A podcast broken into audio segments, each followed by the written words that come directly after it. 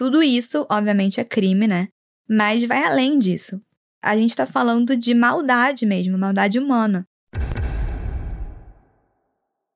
Olá, operários! Sejam bem-vindos de volta ao Fábrica de Crimes. Eu sou a Rob. E eu sou a Mari. E, Rob, você acredita que a gente já tá no meio do ano? Tipo, aquele comentário de tia, né? Pois é, menino, o tempo voou, né? Que é também uma resposta de tia. Hoje eu tô um pouco rouca, mas é por um bom motivo. Eu passei o final de semana inteiro assistindo o Festival de Parintins e torcendo, assim, horrores. É, mas ontem tava bem pior, né? A gente ia gravar, mas a Rob tava com uma voz que parecia que ela tinha, sei lá, incorporado um espírito. Pois é, gente, sem comentários. Mas foco aqui. O episódio de hoje é recente e ele aconteceu ali por volta de 2018 até 2021. E ele envolve algumas modernidades que eu acho que a gente nunca viu antes aqui no Fábrica. É, e Operários, eu não conheci esse caso, até porque ele é coreano e eu não conheço muito o True Crime da Coreia, mas pelo pouco que a Rob me contou, é, envolve até criptomoeda. Então eu quero só ver onde que isso vai dar. Pois é, envolve isso e muitas outras coisas. Mas apesar da gente estar tá aqui, né, nessa animação toda da introdução, essa parte a Mari não sabe, mas eu já antecipo que esse caso, ele é um daqueles. É pesado, operários. E nessa altura do campeonato, vocês sabem que a gente não dá esses avisos só por dar, né?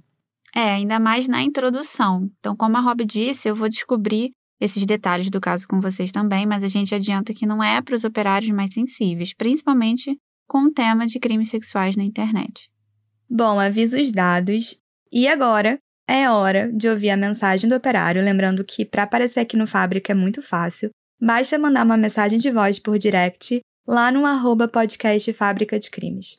Lembrando que a gente só vai publicar essa mensagem com a sua autorização, e a mensagem de hoje é do operário Felipe, aqui do Rio de Janeiro. Olá meninas do Fábrica, me chamo Felipe, tenho 25 anos, sou morador de Armação dos Búzios, no Rio de Janeiro, e o trabalho de vocês é incrível. O podcast é maravilhoso, eu todos os dias eu escuto, apesar de já ter escutado todos, eu sempre coloco algum porque cada vez que eu escuto é um detalhe diferente, uma coisa nova. E muito obrigado, continuem com esse trabalho que é sensacional e tenho certeza que tem tudo a crescer e tudo a, a dar mais certo ainda a cada dia. Parabéns pelo trabalho e é isso aí, tamo junto. Muito obrigada pela sua mensagem, Felipe. Eu e a Mari, a gente conhece e a gente adora Búzios. É, eu já fui várias vezes, eu tenho que falar que é um dos lugares mais bonitos do Rio. E se você gosta de detalhe, esse episódio é para você. E no episódio de hoje, caso enésima sala, ou arroba godgod arroba baxa.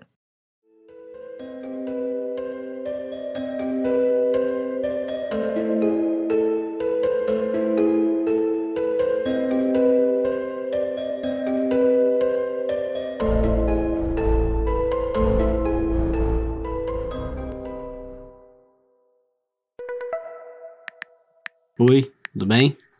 Então, você não me conhece, mas eu vim avisar que vazaram umas fotos suas. Quem é você e como conseguiu meu número? Eu já falei, você não me conhece, mas eu tô avisando pro seu próprio bem. Vazaram nudes suas. Olha, é só clicar nesse link. Isso é alguma pegadinha? É óbvio que eu não vou clicar. Isso é vírus. Vírus? Então, como eu sei que o seu nome completo é você mora em e trabalha em.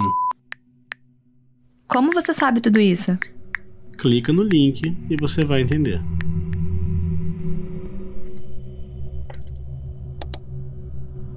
Operários, principalmente operárias, imaginem como vocês reagiriam se recebessem uma mensagem assim. Porque foi exatamente isso que aconteceu com algumas mulheres há pouquíssimo tempo atrás na Coreia do Sul. E eu sempre quis trazer um caso coreano aqui pro Fábrica, só que eu não imaginei que esse é um caso que me fizesse ter tanta raiva e que me deixasse tão indignada. Então respirem fundo porque vocês também vão ficar assim. A gente começa o caso em julho de 2019, com duas estudantes de jornalismo que estavam participando de um concurso de jornalismo. E nesse concurso, elas tinham que apresentar uma matéria investigativa envolvendo um crime cibernético, ou seja, que aconteceu no ambiente da internet. Bom, essas estudantes, elas até hoje seguem sem se identificar, né, por questões de segurança. Elas apenas dão os nomes de Bull e Dan, que eu não sei se são verdadeiros, mas como elas estavam fazendo esse artigo em conjunto, elas se apelidaram de Equipe Chama. E é assim que os jornais coreanos se referem a elas, e então é assim também que eu vou me referir ao longo do episódio. A equipe Chama a princípio, queria fazer uma matéria sobre câmeras escondidas. E isso por si só já me deixou horrorizada, porque, pelo visto, existe aí uma prática toda de deixar câmeras escondidas em locais públicos e filmar principalmente mulheres. Cara, isso é um absurdo mesmo, né? Viola completamente a privacidade da pessoa. Além do que, muitas vezes, esses vídeos, eles são divulgados em sites pornô, né? Na internet, e a pessoa nunca vai saber. Sim, inclusive tem um site pornô que é ilegal lá na Coreia do Sul, e eu não vou falar o nome porque não vem ao caso, mas as meninas da equipe Chama, elas encontraram esse site depois de uma longa busca na internet. E aí, com base nesse site, elas começaram a pesquisar as pessoas que estavam usando o site, né? E que estavam comentando sobre ele online. E é aqui que a gente fala pela primeira vez do Telegram. É, o Telegram, ele foi criado lá em 2013 por dois russos e é tipo um software que é até bem conhecido aqui no Brasil, mas não é tão famoso quanto o WhatsApp. Ele é um software em nuvem de mensagens instantâneas e o grande diferencial dele é a criptografia de ponta a ponta, ou seja, apenas quem envia e quem recebe a mensagem pode ver o conteúdo dela. Sim, e isso dá maior segurança, né, se você está falando de algum assunto sigiloso, e eu sei que o judiciário brasileiro usa muito o Telegram porque é mais privado do que o WhatsApp. Fora que o Telegram, ele tem uma ferramenta que a conversa ela pode ser apagada automaticamente depois de um tempo. E isso é muito legal, né? Isso é ótimo para algumas coisas. Só que uma delas, infelizmente, envolve questões ilegais. As meninas da equipe Chama, elas acharam uma pessoa que usava um grupo do Telegram para compartilhar links desse tal site pornô que eu mencionei. E elas não sabiam o nome dessa pessoa, né? Mas sabiam o username dele, que era Watchman. Só que esse tal Watchman, ele não falava só do site pornô.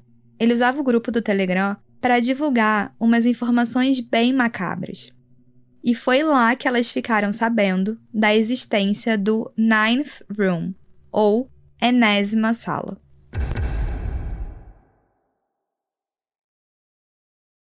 Segundo os relatos do Watchman, um outro cara teria criado algo chamado Enésima Sala.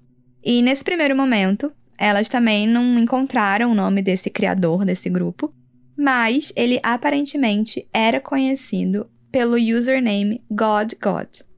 Tá, eu sinto que eu preciso perguntar. o que que esse God God fazia na enésima sala e o que que era, né, essa sala? A enésima sala era basicamente um outro grupo do Telegram, só que bem mais privado, e que tinha como objetivo o compartilhamento de material de cunho sexual envolvendo mulheres. Na verdade, na grande maioria, eram meninas colegiais, né? Só que esse material era completamente ilegal. E o próprio Watchman, ele descreveu da seguinte maneira, e aqui a gente fez uma tradução livre, tá? Abre aspas. O God God força elas, as meninas, a serem suas escravas por meio da ameaça de exposição de suas identidades e depois de ter hackeado seus twitters. Primeiro, elas são coagidas por uma semana, mas depois as coisas pioram. Em alguns vídeos, as escravas bebem sua própria urina. O God God vende esses vídeos no Telegram, no que ele chama de salas 1 a 8. Fecha aspas. Ou seja, enésimo significa um número indeterminado, né? E enésima sala é, na verdade, um conjunto de salas, nesse caso, que eram salas que iam do 1 ao 8. As meninas da equipe Chama ficaram horrorizadas lendo isso e, ao mesmo tempo, pensaram: é isso. A gente tem que fazer um artigo sobre esse tema para poder alertar as pessoas dos perigos da internet.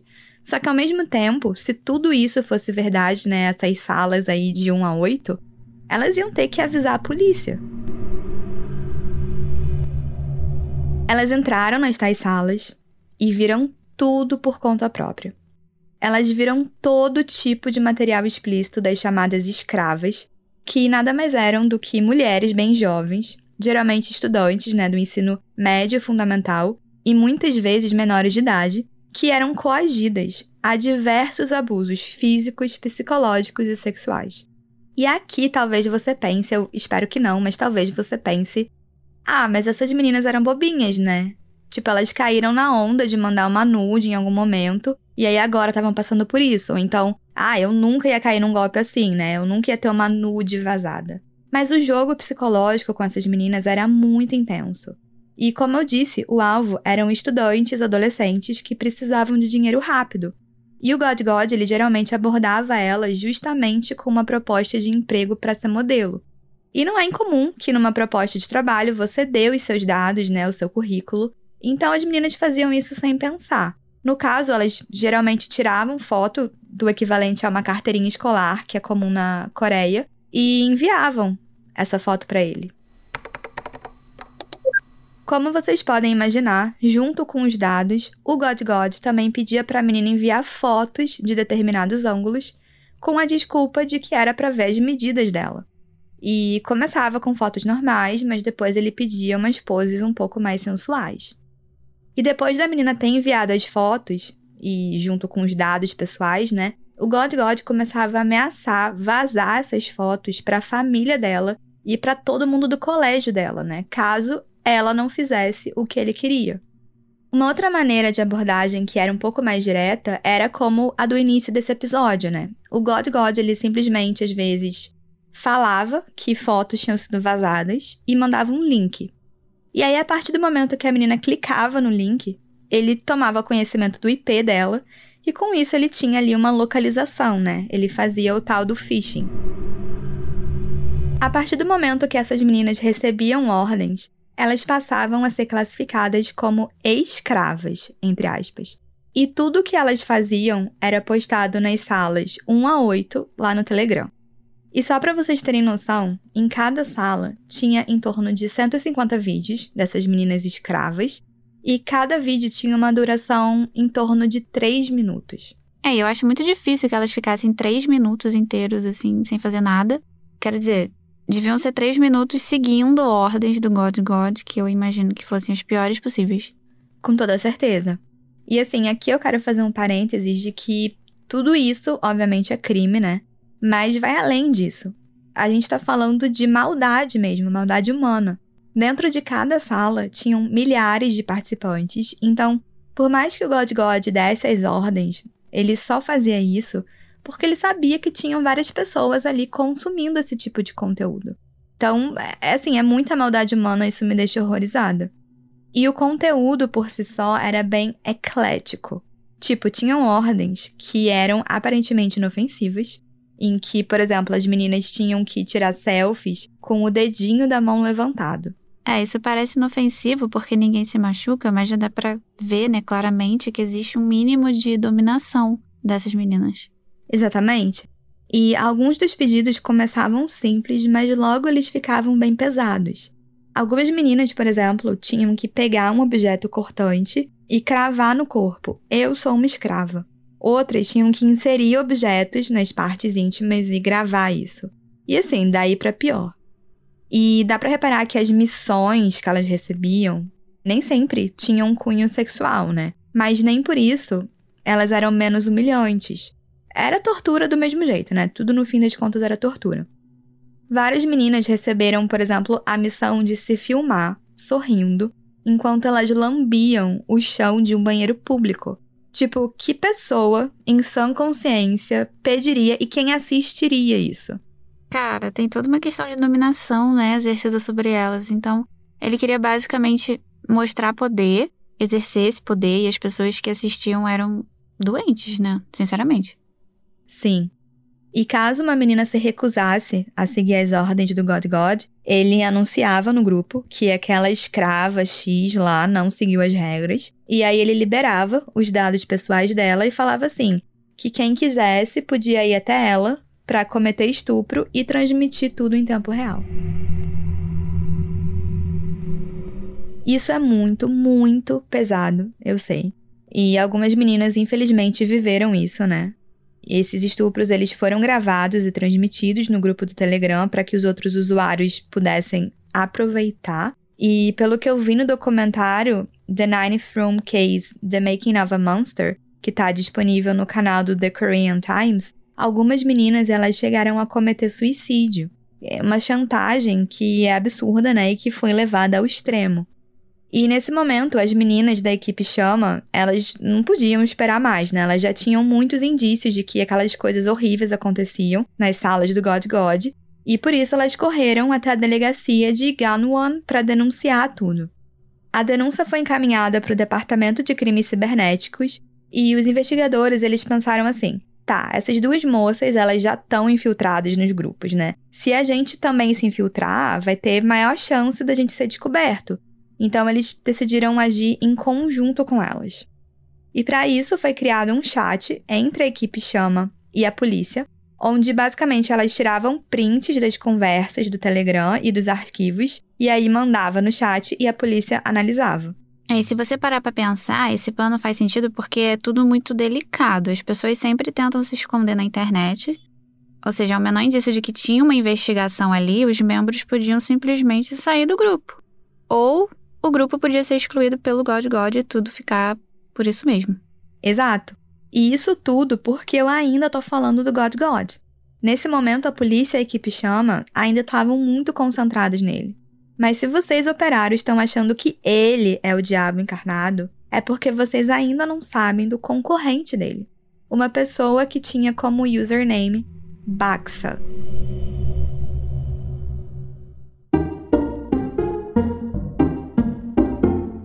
Olá, operários! Interrompemos a história rapidinho para dar um mini aviso para vocês.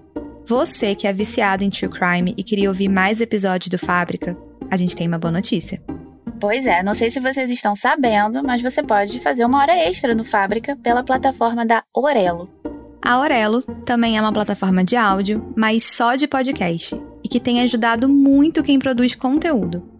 E lá os operários podem apoiar o Fábrica, tipo financeiramente, para ajudar no crescimento do podcast e, em troca, vocês ganham acesso a episódios exclusivos todo mês. Além do que, o nome de vocês, operários apoiadores, entram na área dedicada no nosso site www.fabricadecrimes.com.br. Então, para apoiar o Fábrica, basta acessar pelo seu computador o site orelo.cc barra Fábrica de Crimes e lá você clica em apoiar e desbloqueia episódios exclusivos. Isso aí.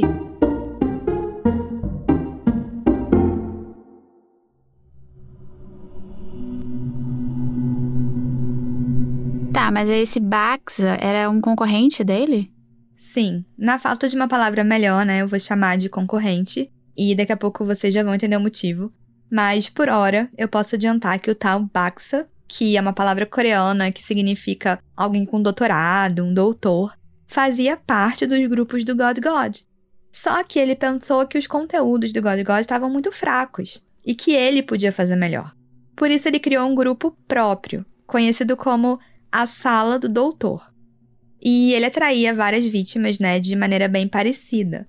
Ele fazia uma promessa de emprego de modelo, e aí ele pedia fotos mais sensuais, Aí ele pedia os dados e pronto, começava a chantagem, igual. Só que tinha algumas coisas diferentes. Todas as fotos e vídeos que eram enviadas pelas vítimas tinham uma marca d'água indicando que aquela escrava era uma escrava do Baxa. Ou então tinha alguma coisa do tipo certificado pelo Baxa. E você consegue imaginar o motivo dele fazer isso, Mari? Não, mas não deve ser bom, né? É. O Baxa, ele fazia questão de colocar essas marcas d'água para poder diferenciar quais escravas ele trouxe das que o God God trazia. E isso era importante para ele porque as ordens que ele dava para as vítimas tinham ainda mais requintes de crueldade. Eu li que a escrava mais nova tinha apenas 9 anos de idade. Era uma criança, isso é muito absurdo. E ela contou o que estava acontecendo com ela para a irmã mais velha, e aí a irmã dela, tentando proteger, pegou o celular e falou assim pro Baxa: Para de perturbar minha irmã. Só que não só ele ignorou esse pedido, como pouco tempo depois, ele mandou um homem ir até a casa delas. E aqui eu nem preciso dizer o que aconteceu com elas, né? Fora que ele tinha ido a um nível além do God God. Para que os usuários tivessem acesso aos conteúdos do Baxa, eles tinham que fazer um pagamento em criptomoedas, mais especificamente na moeda Bestcoin. E assim, pagar em criptomoeda significa que você não tem um banco no meio da transação, né? É tudo descentralizado. Então fica difícil realmente de saber para quem está indo aquele pagamento. É, o que é impressionante é como é que essas pessoas pegaram tudo de mais moderno, tipo Twitter, Telegram e criptomoeda, e usaram isso da pior maneira possível. Então, é muito assustador. Sim, dá muito medo. O Baxa, ele cobrava entre 200 mil a 1,5 milhões de yuanes para acesso às salas. E isso dá entre 780 e 6 mil reais, ou seja, não é nada barato.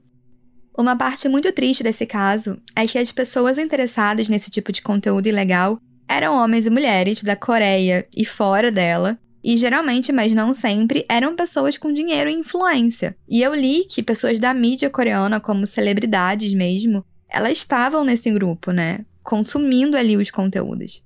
E cara, entre 2018 e 2020, essas salas ilícitas do Telegram, elas faziam tanto sucesso que, em um primeiro momento, foi estimado que em torno de 16 mil pessoas pagavam para poder consumir os conteúdos. Ah, isso é muito doente, né? Não é possível que no meio de 16 mil pessoas não tivesse uma sã, né? Que tivesse pensado que tudo aquilo era errado de alguma forma, né? E não pensou em denunciar. Então, fora que você falou que mulheres frequentavam as salas, isso realmente é me dá nojo, porque geralmente a gente não espera isso das mulheres, porque outras mulheres são vítimas. Mas a verdade é que elas podem ser tão ruins quanto os homens. Então, parte de mim pensou exatamente como você, tipo, como assim, né? Ninguém reportou isso. Mas ao mesmo tempo, eu já perdi a minha fé na humanidade há muito tempo, então também não me surpreende que tanta gente ruim tenha usado a internet para poder se reunir e propagar o mal. Uma das vítimas chegou aí até a polícia e ela mostrou as fotos e as mensagens trocadas, mas como infelizmente a gente já tá acostumada, a polícia olhou aquilo e disse: Nossa, mas você nem conhece essa pessoa. Você não devia ter mandado as fotos. Ninguém te obrigou a nada, você enviou porque quis. É a clássica história da dupla vitimização, né, da mulher. A gente já tratou disso em vários episódios e é triste ver que também acontece mesmo do outro lado do mundo. Então isso vai do Brasil até a Coreia do Sul. É. Mas enfim, a gente já sabe que as duas mulheres da equipe Chama agora, elas estavam infiltradas o que eu não disse antes é que tinha mais uma pessoa que estava secretamente investigando os horrores da enésima sala. E o nome dele era Kim Won. O Kim Won era um repórter do jornal Hankyure, e eu já peço desculpas por todas as pronúncias desse episódio. E em novembro de 2019, o Kim Won recebeu um telefonema do seu chefe falando que o jornal tinha recebido um furo de um informante sobre um grupo que vendia pornografia no Telegram. E aqui eu recomendo um segundo documentário sobre esse caso, que está disponível na Netflix e se chama Cyber Hell: Exposing an Internet Horror. E nesse documentário, o Kim Won ele descreve exatamente o que ele pensou na época. Ele foi super sincero e ele disse que ele não levou muita fé nesse furo, porque ele achou que não tinha uma história muito interessante, né?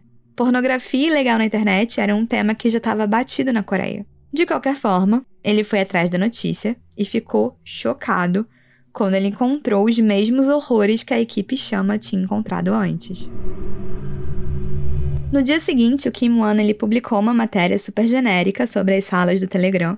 E para surpresa dele, não apenas a matéria não deu em nada, tipo, ninguém ficou muito comovido, como os membros das salas começaram a ir atrás dele.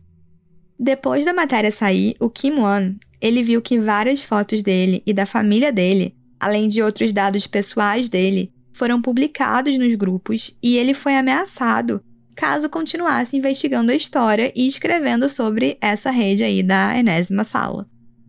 O Baxa, que como eu disse, era o líder mais sádico, ele chegou a criar um evento nos grupos que era tipo caça ao Kim Won. E aí, quem conseguisse mais fotos ou dados pessoais dele ganhava o direito de pedir o que quisesse para uma escrava obedecer. O Kim Won viu isso e ele gelou, né? Mas ele não ficou parado. Ele convocou um time de jornalistas para justamente investigar agora a fundo não de maneira tão genérica, né, como antes, mas a fundo as salas e tentar descobrir quem é que estava por trás. Algumas poucas pessoas se impactaram com a matéria dele, né? E aí deram uma pista ou outra e falaram para ele investigar principalmente não as salas do God God, mas as salas do doutor, né? Ou seja, aquelas salas que o Baxa comandava. Uma das jornalistas convocadas foi a Oh Yostyo. Ela e o Kim Won ficaram infiltrados nas salas até receberem um e-mail suspeito de uma pessoa que se intitulou como Joker, ou Coringa, né? Esse Joker, ele disse que ele tinha informações confidenciais e aí ele propôs um encontro com o Kim Won. Aí, obviamente, ele ficou meio relutante, né? Porque podia ser muito facilmente uma emboscada, mas ele acabou indo. E segundo os relatos do Joker pro documentário Cyber Hell, ele disse, abre aspas, no mundo do Telegram, o Baxa era como uma divindade, fecha aspas. Mas, Rob, tipo, se nenhum dos participantes quis denunciar antes, por que, que agora ele estava fazendo isso? Ah, então. O Joker, no fim das contas, ele não era um dos membros das salas. Na verdade, ele conhecia uma das vítimas que contou para ele o que estava acontecendo com ela e aí ele foi averiguar. Nisso, ele viu a matéria do jornal Rainore e mandou o e-mail de denúncia. Concomitantemente, o Kim Won e a Yoseo, eles encontraram o trabalho das estudantes de jornalismo, né, da equipe Chama, que também tinham investigado as tais salas, e aí as duas equipes, né, as de jornalistas e a equipe Chama, elas se juntaram para poder investigar em conjunto. É, lembrando que a equipe Chama também estava ajudando a polícia cibernética compartilhando os tais prints, né?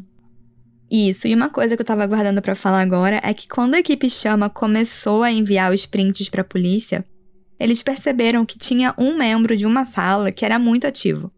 E o username dele era Rabbit, né, ou coelho.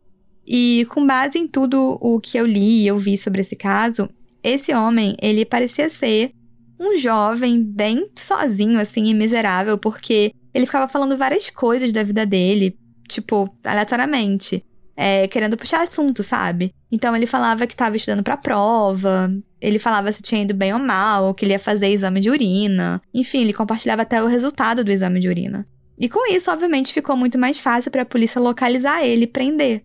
Só que ele era um membro, né? E, sinceramente, ele não era dos mais espertos. Então, depois da prisão dele, o God God, que não era burro nem nada, simplesmente desapareceu do Telegram.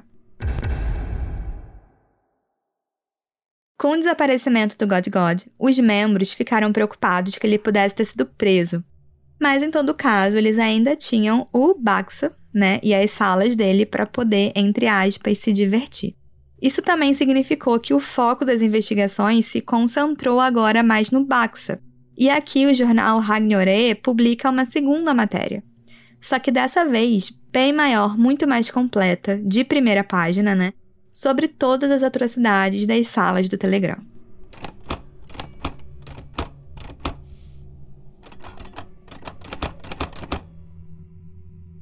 Só que dessa vez deu certo, né? A matéria chamou a atenção dos coreanos. Cara, não, acredita? Não?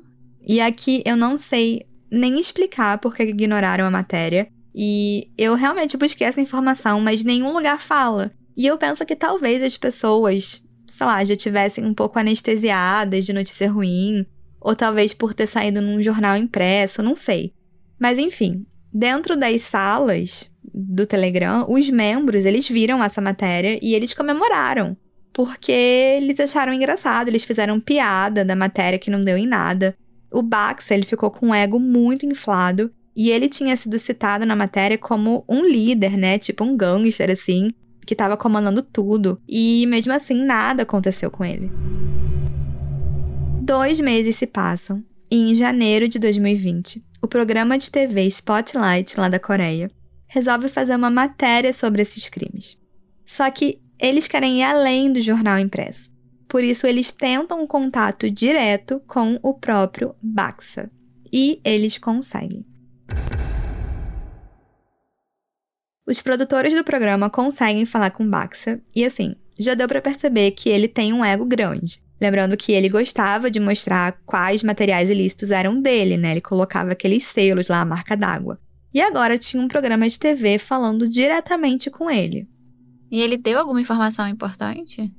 Cara, ele deu. Ele contou uns fatos sobre a vida dele, como, por exemplo, que ele tinha uma agência de detetives particulares e que ele também vendia drogas pela Deep Web, que ele morava no Camboja.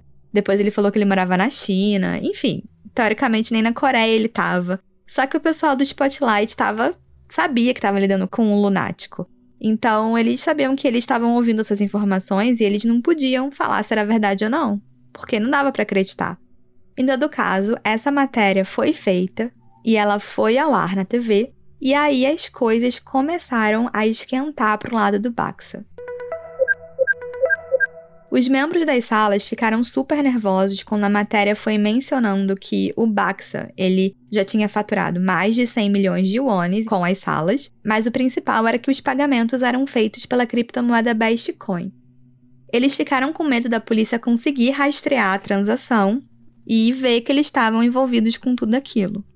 Só que o Baxa acalmou todo mundo, disse que nada ia acontecer, até porque nada nunca aconteceu com ele, né? Mas só por precaução, ele abriu novas contas em outras plataformas de criptomoedas, como Bitcoin e Ethereum. Já do lado da polícia cibernética, eles sabiam que, por serem criptomoedas, a única maneira de conseguir pegar o Baxa era investigar quem estava recebendo dinheiro por ele na ponta final da transação. Porque é claro que ele devia ter um comparsa envolvido, né? A polícia então contatou o pessoal da criptomoeda Bestcoin e eles informaram que o Baxa tinha recentemente tentado sacar em torno de 5 milhões de yuanes, que dá mais ou menos uns 20.300 reais. Ou seja, a polícia sabia que ele estava louco para pegar o máximo de dinheiro possível caso descobrissem ele. Com certeza. E se eles achassem quem recebia o dinheiro pelo Baxa, eles iam chegar no Baxa muito facilmente. E essa parte do caso é mega complexa, operários. Eu fortemente recomendo que vocês assistam o documentário Cyber Hell para poder entender os pormenores. Mas basicamente, a polícia pesquisou todos os usuários usados pelo Baxa nessas salas do Telegram dele. E aí cruzou com o de pessoas acusadas na época de cometer golpes por telefone, por mensagem, que estavam registradas lá na polícia da Coreia. E com isso, eles chegaram ao nome de três caras suspeitos, que são identificados como Lee, Kim e Buda. E os três funcionavam como uma espécie de delivery boy do Baxa. E como é que eles faziam isso? Eles recebiam dinheiro da plataforma e aí eles deixavam o dinheiro num pacote dentro da caixa de extintor de incêndio de um prédio. Aí vinha uma menina super novinha, pegava esse pacote e entregava para um homem. E a polícia seguiu todas essas pessoas por algum tempo, né, por alguns dias, até perceber que esse homem final que recebia o dinheiro, ele recebia não só dessa menina, como de outras pessoas. Logo, muito provavelmente, ele era o Baxa, porque todos os pagamentos estavam se concentrando nele. Em 20 de março de 2020, Cho Jo-bin, o Baxa, foi preso pela polícia. E eu não sei se vocês esperavam, assim, um super gangster, mas eu vou mostrar uma foto dele e a Mari vai descrever. Então, é uma foto que ele tá, assim, no meio de jornalistas. Ele parece que tem um curativo no cabelo. E ele tá usando um colar cervical, uma camisa meio, sei lá, cor de ameixa. E parece estar tá bem desconfortável, na verdade. Ele realmente não tem cara de ser um gangster, sabe? Ele parece um nerd. O Cho Bin, ele na época tinha em torno de 24 anos. E ele foi preso literalmente depois de um passeio que ele estava fazendo com o pai e que o pai dele estava ensinando ele a andar de bicicleta. É, é assim, chega a ser ridículo. O pai dele estava ensinando ele a andar de bicicleta, aí dá uns minutos e ele é preso pela polícia por tudo isso que ele fez. O Cho Bin, ele tinha tudo, na verdade, para ser uma pessoa assim promissora. Ele era um estudante brilhante. Ele foi um estudante brilhante na universidade, só que logo depois que ele se formou, ele entrou para essa vida aí de crime cibernético. E a prisão dele foi super noticiada. E quando os repórteres perguntaram por que, que ele fez uma coisa tão horrível como aquela, né, de criar as salas, compartilhar aquele conteúdo, ele simplesmente respondeu: 멈출 수 없었던 악마의 삶을 멈춰주셔서 정말 감사합니다. Abre aspas, obrigado por acabar com a vida desse demônio que eu não consegui combater. Fecha aspas. Cara, não sei vocês, mas eu fiquei bem irritada com essa declaração, porque é quase como se ele tivesse querendo jogar a culpa para um demônio interno, sendo que a gente sabe que não. Ele, na verdade, só era um ser humano muito mal e desprezível. Tá, mas não era só o ex-Baxa, né? É, e o God God que começou tudo e todas as pessoas que frequentavam as salas e pagavam para consumir aquele conteúdo nojento. Então, a prisão do God God, ela veio pouco tempo depois. Basicamente, a polícia trabalhou junto com uma equipe de hacker, e acredite ou não, mas eles criaram um link, um link fake, e eles conseguiram fazer o God God clicar nesse link. E com isso, vários dados dele foram coletados. Que é justamente, veja só, o que ele fazia com as meninas, né? Que ele abordava, então ele acabou caindo no próprio truque. Pois é. E com isso, a polícia logo identificou ele e entendeu a forma como ele agia. O God God, ele roubava o Wi-Fi alheio e aí ele mudava de celular o tempo todo. E isso era fácil para ele porque o pai dele tinha um ferro velho. Então, quando a polícia olhou os celulares que ele descartava, que estavam lá no ferro velho, viu que tinha um padrão de aplicativos que ele sempre usava nos crimes. E aí conseguiu chegar nele, eles mostraram os celulares e ele confessou, ele falou realmente, eu sou o God God. E o God God, que na verdade se chama Moon Hyun Wook, tinha 24 anos e foi preso. E Mari dá uma olhada. Cara, ele realmente parece mais novo ainda, né? Ele tá usando uma camisa preta, óculos tipo estilo Harry Potter, né? Bem redondinho. E, sei lá, cabelo liso, preto, pele branca, enfim.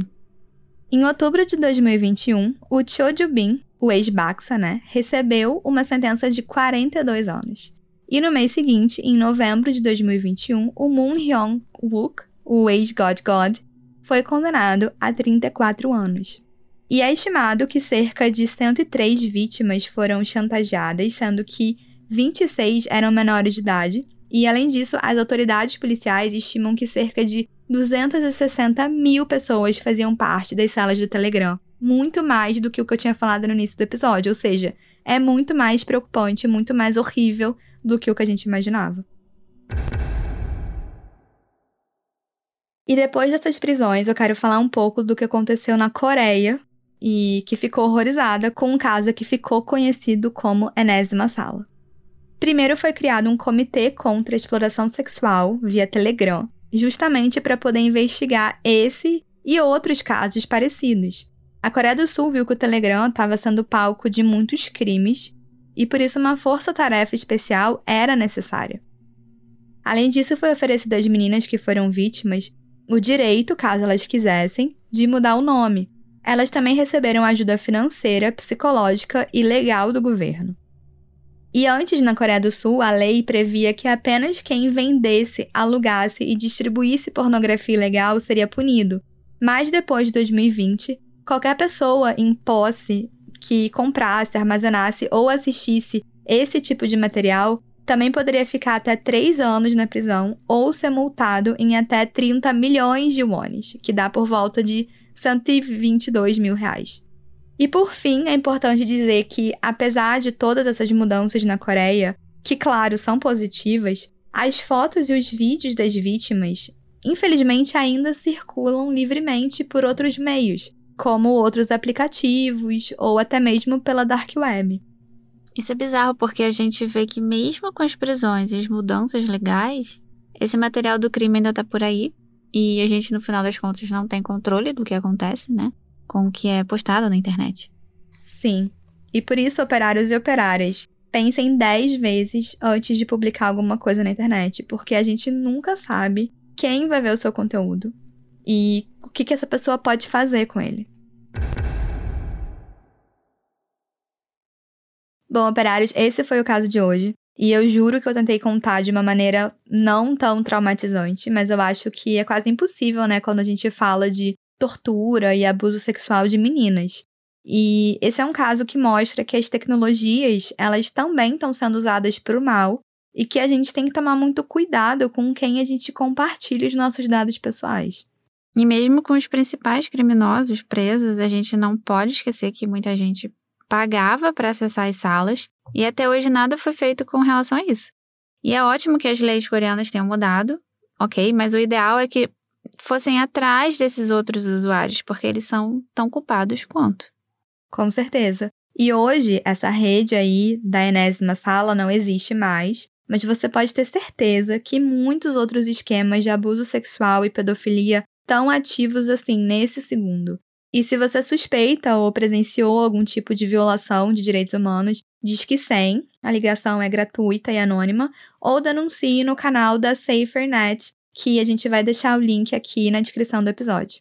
É, para quem não conhece a SaferNet, é uma ONG sem fins lucrativos que nasceu para o combate à pornografia infantil na internet, mas hoje recebe denúncia também de crimes cibernéticos, né, de modo geral. É, e eu acho que por hoje é isso. Lembrando que todas as imagens estão no arroba podcast Fábrica de Crimes, mas é óbvio que não tem nenhum material explícito. E todos os links recomendados estão aqui na descrição do episódio. E não se esqueçam que tem episódio novo todo dia 1 e 15 do mês e extras sempre na última semana do mês exclusivos para os apoiadores da Aurelo. Isso aí.